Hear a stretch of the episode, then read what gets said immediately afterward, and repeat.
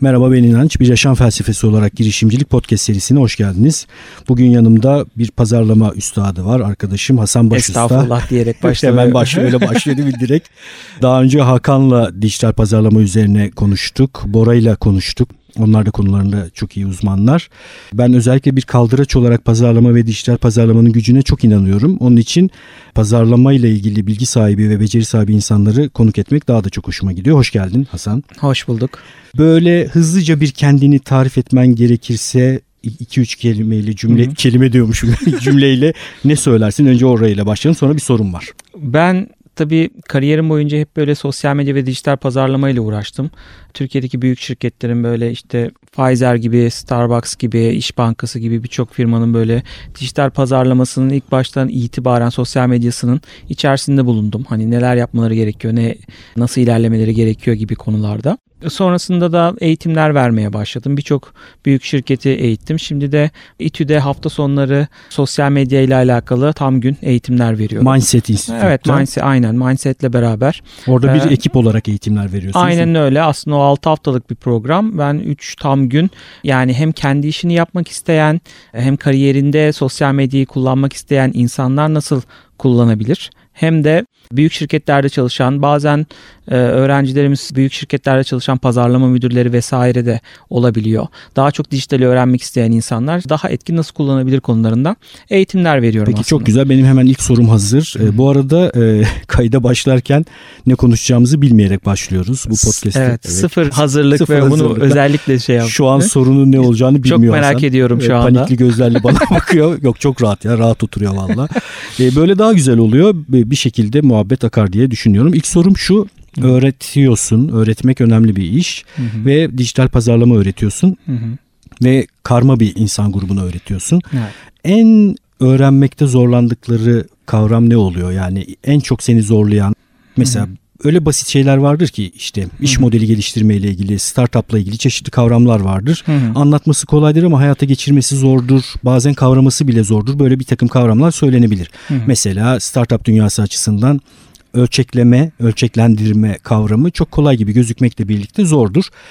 Hangi kavramlar daha çok insanları zorluyor sence? Nelerde zorluk çekiyorsun ee, öğretirken? Ben aslında şeyi çok fazla görüyorum. Yani aslında dersi vermeden önce bütün dünyada bu ders nasıl veriliyor diye bir bakıyorum. Evet. Bu ders zaten ilk defa verilmiyor. Bu ders daha önce Harvard'da verilmiş, Stanford'da verilmiş, hali hazırda verilmeye devam ediliyor. Dolayısıyla dünyada nasıl öğretildiğinden model alıp buradaki müfredatı nasıl oluşturacağıma dair bakıyorum. Orada gördüğüm şey şu.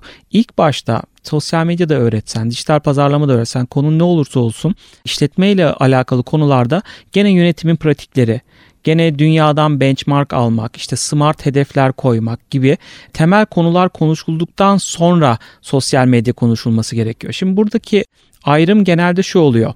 Ben öğrettiğim ders itibariyle şanslı bir insanım. Çünkü herkesin konu hakkında fikri var. Çok güzel. Çünkü işte herkesin Instagram'ı var, Facebook'u var, işte Twitter kullanıyor vesaire. Dolayısıyla konuya hakim olduklarını düşünüyorlar. Ama asıl ben derslerde şunu öğretiyorum. Yani Facebook kullanmak, Twitter kullanmak, sosyal medya uzmanı olmak demek değil. Bu son zamanlarda yani geçtiğimiz senelerde benim de Facebook'um var diyerek sosyal medya uzmanlarının böyle çok yükseldiği bir dönem oldu ve fiyatların çok ucuzladığı dönem oldu. Evet bu yani, çok tehlikelidir her sektör açısından. Tabii tabii yani işte İngilizcesi commodity olma hani metalaşma Türkçesi. Evet. Bir nevi meta haline gelmeye başladı. Yani zaten herkes yapabiliyor bunu gibi. Orada ilk öğrettiğim şey aslında bir amatörle bir profesyoneli birbirinden ayıran en temel şeylerden bir tanesi. Sen gerçekten stratejik bakabiliyor musun? Çok güzel. Stratejik açıdan işte senin hedeflerin ne? Nereye gitmek istiyorsun, o yolda nasıl ilerleyeceksin gibi konular. Smart hedeflerini koyabiliyor musun? Smart'ın açılımı da işte spesifik ölç olması lazım, ölçülebilir olması lazım, ulaşılabilir olması lazım, realistik olması lazım ve zaman bazlı olması lazım gibi bu hedefleri koyup sonra o hedefler uğruna hedef kitlelerini tanıyıp bunları segmente edip onlara doğru içerikleri sunabiliyor musun? Çünkü bütün işimiz bizim doğru zamanda doğru kişiye doğru iletişimi yapmak. Çok güzel. Özellikle bu profesyonelle amatör arasındaki farkı koyuyor olman çok hoşuma gitti benim. Hı hı. Çünkü birçok alanda web tasarımında da böyledir hı hı. bu Yani işte ne bileyim 1500-2000 liraya da web tasarımı Evet, yapabilecek ben insanlar. Photoshop kullanabiliyorum falan. Evet, hani tool'u kullanmak, aracı kullanmak sanki işin kendisiymiş gibi anlaşılabildiği Değil. durumlar olabiliyor. Çok güzel. Oradaki o stratejik olan taraf da öyle çok kolay elde edilebilir bir bilgi kümesi değil. Tabii ki. Yani pazarlama dediğimiz özellikle benim derslerde anlattığım o kadar interdisipliner ki yani içerisinde psikoloji var, sosyoloji var, İkna felsefe var, var. var. Tabii ki antropoloji var. Çok fazla dersten, çok fazla bilim dalından beslenip ona göre hani en temelde iletişimi çok iyi bilirsen sosyal medya iletişimini bir şekilde yapabiliyorsun. Ama o temel bilimleri, insan psikolojisini, sosyolojisini bilmeden bunları yapmaya çalışmak o işte araca bir tane tool'a içerik girmek gibi anlaşılabiliyor. Aa, bunu da herkes yapabilir. Facebook'a zaten biz kendimiz yazabiliyoruz gibi bir manaya doğru gidebiliyor. İşi Dolayısıyla hafifletiyor biraz da. Tabii tabii yani e, ama asıl olan işte bu temel e, disiplinlerden mutlaka beslenip o kişiye en doğru içeriği nasıl şey yapabiliriz. Ondan sonrası biraz daha taktiksel baza geliyor. Ön, ama önce stratejiyi çok iyi halledebiliyor olmamız lazım. İlk yani ele aldığın şey senin bir e, kişi ya da kurumun Hı hı. bu iletişimi, dijital medya iletişimini neden yaptığını stratejik öyle. olarak sorgulamak. Aynen öyle. Orada- Ne beklentisi var? Evet. Yani çünkü sosyal medyadan şöyle beklentiler de olabiliyor bazen. İşte bir sosyal medyaya gireceğiz ve patlatacağız, köpürteceğiz böyle laflar var mesela. Evet, işte evet. böyle Efsane. e, bir anda herkes bizi konuşacak değil mi falan. Hani Köpürüp sonra uçabiliyorsun ama konuşsa ne olacak? Yani bu değil mi? Evet. Yani herkesin seni konuşuyor olması bir hedefe ulaştırmıyorsa seni çok da anlamı olmayabiliyor. Tabii tabii. Yani çoğu zaman da gerçekleşmiyor bu arada. Yani her markanın işte smart o yüzden önemli. Smart'ın işte realistik olması en azından. Ya sen ölçülebilir, realistik işte spesifik hedefler koyuyorsun kendine. O hedeflere ulaşmak için bir bütçe hazırlaman gerekiyor.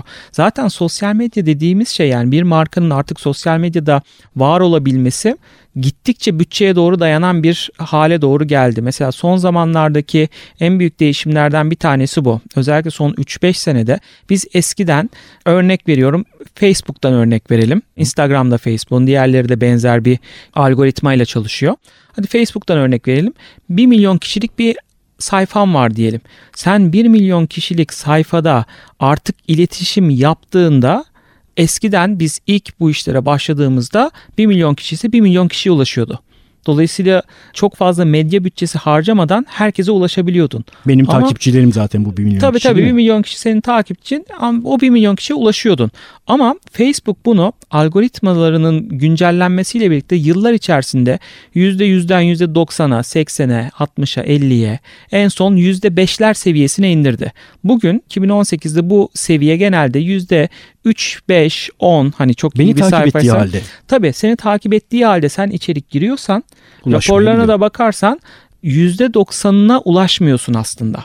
Dolayısıyla sosyal medyadaki bu şey işte o viral dağılım vesaire dediğimiz şeyler gittikçe reklam bütçesine dönmeye doğru başladı. Zaten yani Facebook'un onun için yapıyor zaten değil mi? Tabii, Reklam bütçesini zaten- artırmak için. Aynen öyle. Yani gelir modeli bu.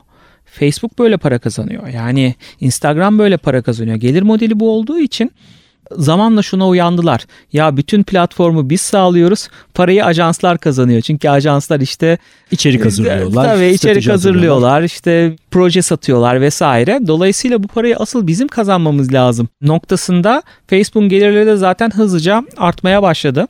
Burada peki bu işleri biliyor olmanın getirdiği bir avantaj var mı? Ya da ne gibi mesela? Yani buna yönelik bir takım taktik ve stratejiler öğretebiliyor musun? Ee, aslında burada yapılacak şey Yani, yani bütçenin mes- dışında bir başka değişken yok mudur? Var tabii ki yani insanlara hani daha yayılabilecek içerikler işte viral işte belki Hakan'ın da bahsettiği benden sonra da dersi Hakan Akben veriyor. O da hem içerikleri nasıl daha iyi yapabiliriz hem işte viral pazarlamayı nasıl yapabiliriz falan gibi konulara giriyor. O biraz daha onun uzmanlık konusu. Benim tarafta ben şeyi daha çok öğretiyorum. Bu olay önce yüzde yüzlerden yüzde onlara beşlere kadar düştü. Bu arada şey de açıklandı. Zuckerberg de açıkladı. Biz dedi bu oranı yüzde sıfıra çekeceğiz. Yani Kapatsın direkt. Evet Ya, evet. Evil bu arada ben onu herkes biliyor artık söylüyor. Google evil yapma, kötülük yapma, kötü olma diye bir mottosu var. Evet. En başından beri Facebook evil, kötü. Gerçekten en- enteresanlar, efsaneler. Sıfıra çekecek ve nasıl peki? Evet yani aslında hani gelir modeli açısından baktığımızda mantıksız değil. Hani sonuçta o da kendi varlığını devam ettirmeye çalışıyor. Ve gelir modeli de tamamen reklam verene kullanıcılarını satmak. Bunu baştan kabul edersen ona göre davranırsın. İşte belki işte sana çok distopik gelir. Aa Big Brother'ımsı bir şeye gidiyoruz falan filan. Çünkü özellikle reklam tool'larına girdiğinde Takip şeyi çok net mi? görüyorsun. Yani Her Facebook'a verilen bütün verilerin hedeflenebiliyor. Yani nereden girmişsin, hangi telefondan giriyorsun, şu anda neredesin, hani kendi beyan ettiklerinin dışında da birçok şey hedeflenebiliyor. Dolayısıyla işte reklam tool'larının altında bir sürü bir sürü seçenek var. İnceledikçe şeyi görüyorsun işte örnek veriyorum yurt dışına sık seyahat edenler bir marka için çok iyi bir hedef kitle. Çok iyi bir reklam kitlesi. Ve bunu seçebiliyorsun Ya, artık. Tabii seçebiliyorsun. Çünkü veya şu anda mesela iPhone X kullananlar diyebiliyorsun. Çünkü Facebook'a iPhone X'ten girenleri hedefleyebiliyorsun. Türkiye'de A Plus hedef kitleyi eğer hedefleyip reklamları ona göstermek istiyorsan aslında efektif bir mecra düşündüğümüz zaman. Dolayısıyla ben e, orada şeyi biraz daha çok anlatıyorum. E, eğer gerçekten reklam bütçesi yoksa potansiyelin çok çok çok altına ulaşabiliyorsun. %5'lere ulaşabiliyorsun. O da kısa bir süre için. Yakında hiç Bir kimseye pareto var mı ulaşamayacaksın. peki burada? Çünkü bu, bu benim gerçekten ilgimi çekiyor. En nihayetinde sosyal medya pazarlamasını ve dijital pazarlamayı kullanan insanların büyük kurumlar gibi büyük bütçeleri olmadığını varsaymamız gerekir. E, akıllıca kullanım oluşturabilmeleri gerekir. Pareto kullanabilmeleri gerekir. Hı hı. Yani az çabayla ya da az reklamla büyük etki oluşturabilmeleri gerekir. Evet. Yani ilk başta mesela Pareto olarak sorduğum bir bütçesel olarak mı yoksa işte aslında hedef kitle oradaki şey Yani en verimli hareket tarzı ne olur? Öyle En söyleyeyim. verimli hareket tarzı ilk başta şey olur. Yani senin bir hayran kitlen varsa önce bir hayran kitlesi edinmen gerekiyor. Evet. İşte Instagram'da, Facebook'ta vesaire bir sayfanın takipçilerine ulaşabilecek reklamı yapmak. Bunlar çok büyük paralardan bahsetmiyorum. Yani günde 20 liralık, 50 liralık kendi bütçen dahilinde reklam yapsan dahi oradaki eğer hedeflerin arasında önce bilinirliği sağlamak varsa o bilinirliği oradan sağlayabiliyorsun aslında. Az bütçelerle bilinirlik oluşabilir. Aynen öyle. Yani o bilinirliği sağladıktan sonra artık hedefin her neyse e, bir yere trafik yönlendirmek olabilir. Bir Ürün satmak olabilir. ürün satmak olabilir son kertede. Onun öncesinde işte lead dediğimiz potansiyel müşterilere ulaşmak olabilir. Herkes de ürün satmıyor sonuçta Hı hı. internette. işte bir otomobil bayisisindir. İnternetten araba satmıyorsundur ama senin için potansiyel müşteri o formun doldurulmasıdır. Bunun bütün reklam araçlarında işte Facebook'ta vesaire hepsinin işte lead dediğimiz şeyi var. Potansiyel müşteri reklamları var. O zaman da ona göre smart hedeflerine göre bir şey kullanırsın. Öncelikle yani hedefleri iyi belirlemek Hı hı. önemli bir kaldıraç gücüne sahip. Doğru hedefler belirlemek. Aynen öyle. Doğru hedefleri belirliyoruz. Dünyada bu iş nasıl yapılıyor ona bakıyoruz. Benchmark dediğimiz aslında. Orada şunu şuna ne dersin hemen unutma söyleyeceğini. Benchmark bazı durumlarda iyi olsa da bazen bizi tıkayabiliyor. Hı hı. Yani dünya dünyada bir takım şeylerin belli şekillerde yapılıyor olması başka türlü yapılamayacağı anlamına gelmiyor. Tabii ki. Orayı nasıl aşıyorsun sen? Kendin benchmark yaparken de. Ee, ben şöyle aslında muhakeme kullanıyorsun. Yani temel şeylere bir bakıyorsun. Eğer orada güzel yurt dışında yapılan güzel fikirler varsa yurt dışında olabilir ya da kendi sektöründe olabilir. Bunları daha iyisini nasıl yaparım? Daha lokalini nasıl yaparım diye düşünüp üzerine proje geliştirmek orada her zaman daha işe yarayan bir model. Ama yani sen senin demek istediğini anlıyorum. Belki dünyada hiç yapılmadı bu iş. Evet. Belki daha iyisini yapmak Evet. mümkün. Öyle bir şeyin varsa, yeteneğin varsa benchmark almaya hiç gerek yok. Evet değil mi? Ama öyle şeyler pek Elon Musk'lar, Steve Jobs'lar falan e, daha şey yetenekler. orada şöyle yaklaşıyorum. Birçoğumuzun şey yapması gerekiyor yani. Benchmark alması gerekiyor. Yani dünyada daha iyisi yapılmışı vardır büyük ihtimalle. İyi Hani, bakmak lazım diyorsun. Evet hani yoksa da daha iyisini Ben orada kendin hiç şöyle benchmark almadan yapabilirsin. Ben şöyle bir arayol buldum kendi adıma. Yani diyelim eğitim tasarlıyorum. Senin gibi ben de eğitimle ilgili dünyada yapılan örneklere bakıyorum ve hı. oradan benchmark yapıyorum ama bunu biraz ortalarda yapıyorum. Yani başta önce kendim Hmm. bir. Yaratıcılığı kısıtlamamak için. Evet aynen öyle. Yani önce kendi yaratıcılığımı bir Evet. göreyim kimsenin aklına gelmemiş bir Evet. fikir var mı bir Evet. şey var mı Evet. Sonra benchmark'a bakınca en azından şunu görebiliyorum. Yani uçmaya kaçmaya gerek yok. Zaten yapılacağı yapmışlar. Onu da diyebiliyorum. Evet evet yapılmışı var. Yapılmışı vardı sonra görüyorum. Öbür türlü çünkü başta bu her zaman böyledir bu arada yaratıcı işler açısından. Hı hı. Başta benchmark yaptığında senin dünyanı hemen çerçevelemeye başlar. Hı hı. Ondan sonrası daha zor hale gelmeye başlar diye düşünüyorum. Yani benchmark'ın sırasını değiştirebiliriz belki. Ee, doğru doğru ben de katılıyorum. Yani ondan önce zaten bir insight aşaması var. Insight dediğimiz yani müşteriler senin hakkında neler konuşuyor. Hı hı. Aslında onlara mutlaka bir bakmak gerekiyor. Bunun içinde çeşitli araçlar var. Google Trends'ten bakabilirsin. İşte diğer birçok dijital araçta senin hakkında konuşulanlar. Google'da en azından Twitter'da neler konuşuyorlar. İşte Instagram'da neler konuşuyorlar. Senin kelimelerin bunlar için çeşitli Araçlar. e, monitoring tool'lar da var ücretli. E, bütün senin hakkında, senin markan hakkında, rakiplerin hakkında konuşulan her şeyi raporlayan, bunların ne kadarının pozitif, ne kadarının negatif, ne kadarının nötr olduğunu raporlayıp oradan ya bizim markamız nasıl gidiyor? çok net görebileceğimiz ücretli araçlar da var. Onlar da kullanılabilir ve orada şey ortaya çıkıyor. Ya bizim müşterilerimizin zaten bizim hakkımızda bir fikri var. Dolayısıyla eğer iyi giden bunlardan bazıları öneri olabiliyor. Şu markada şöyle bir şey olsa ne kadar güzel olur. İşte o müşteri içgörüsünden gelen kampanyalar hazırlamak aslında bizim Kaldıraç için en çok yüksek? Evet inanılmaz yüksek. Yani aslında tüketiciye istediğini verebilmek. Ee, bunun için çeşitli araştırmalar yapmak aşaması bence de benchmark'tan öncesi gel Peki, önce gelmesi gereken Sen şey. bana daha önce bir çerçeveden bahsetmiştin. 3C. Hı hı. 3C miydi? Hı. Content, Community, Commerce. Hatırlıyor musun? Evet olabilir. Önce içerik oluşturuyorsun Hı hı. e, ve değerli içerik oluşturuyorsun. hı. Sonra bunu community'ye dönüş- dönüştürüyorsun. Yani Evet. takipçilerin, fanların oluşuyor. Hı hı. Belli bir ta- takipçiye ulaşıyorsun. Hı hı. Sonra da bu ticarete dönüşebiliyor Evet. demişti. Ben de güzel bir çerçeve olduğunu düşünüyorum. Hı hı. Şu tarz insanları düşünelim. Bir yeteneği var, becerisi var, bir değer üretmeye çalışıyor. İlk başta Hı. da ticari meselesini çözememiş. Evet. Yani ya da onu daha sonra düşünmek istiyor. Ama Hı. önce kendi değerimle belli sayıda bir kitleyi buluşturayım istiyor. Evet. Böyle bir insanımız var. Hı hı. Diyelim bu insan kung fu hocası. ben uzak doğu sporlarını sevdiğim için oradan gidiyorum. Bir kung fu hocası. Tamam bunu konuşalım. Başka bir şey konuşmamıza gerek yok. Bir kung fu hocamız var Hı hı. ve değerli olduğunu düşünüyor. Kung fu ile felsefeyi birleştiriyor. insanın gelişimine yardımcı olduğunu düşünüyor. Hı hı. Ve hiç görünür halde değil şu anda. Evinde Evet. kung fu yapıyor. Hı hı. Sonra birden aklına şöyle bir şey geliyor. Hatta bu podcast'i dinledikten sonra da gelebilir. 3C diye bir yaklaşım varmış. Ben önce bir içerik oluşturayım değerli. Sonra Evet. kitle oluşturayım. Sonra ticareti bir şekilde dönüşür dedi. Hı hı. Nasıl yaklaşması gerekir? Ne Ee, yapması gerekir? Zor bir soru olabilir anlık sorduğum için ama. Yok yani O nefis. şöyle hani ilk başta aslında senin dediğin gibi içeriye odaklanacak. Evet ama Ne video kadar- var, metin var. Tabii tabii. Ne kadar ge- şu anda mesela en hızlı geri dönüş alabileceği içerikler günümüz dijital dünyasında tabii ki video. Evet. Ve işte şey söyledim ya işte reklamını da veriyor olsan videosu inanılmaz çok Öne daha çıkıyor, değil mi? öne çıkıyor. Çok daha uygun fiyatlı reklamlarını verebiliyorsun ve yayılma hızı çok daha hızlı.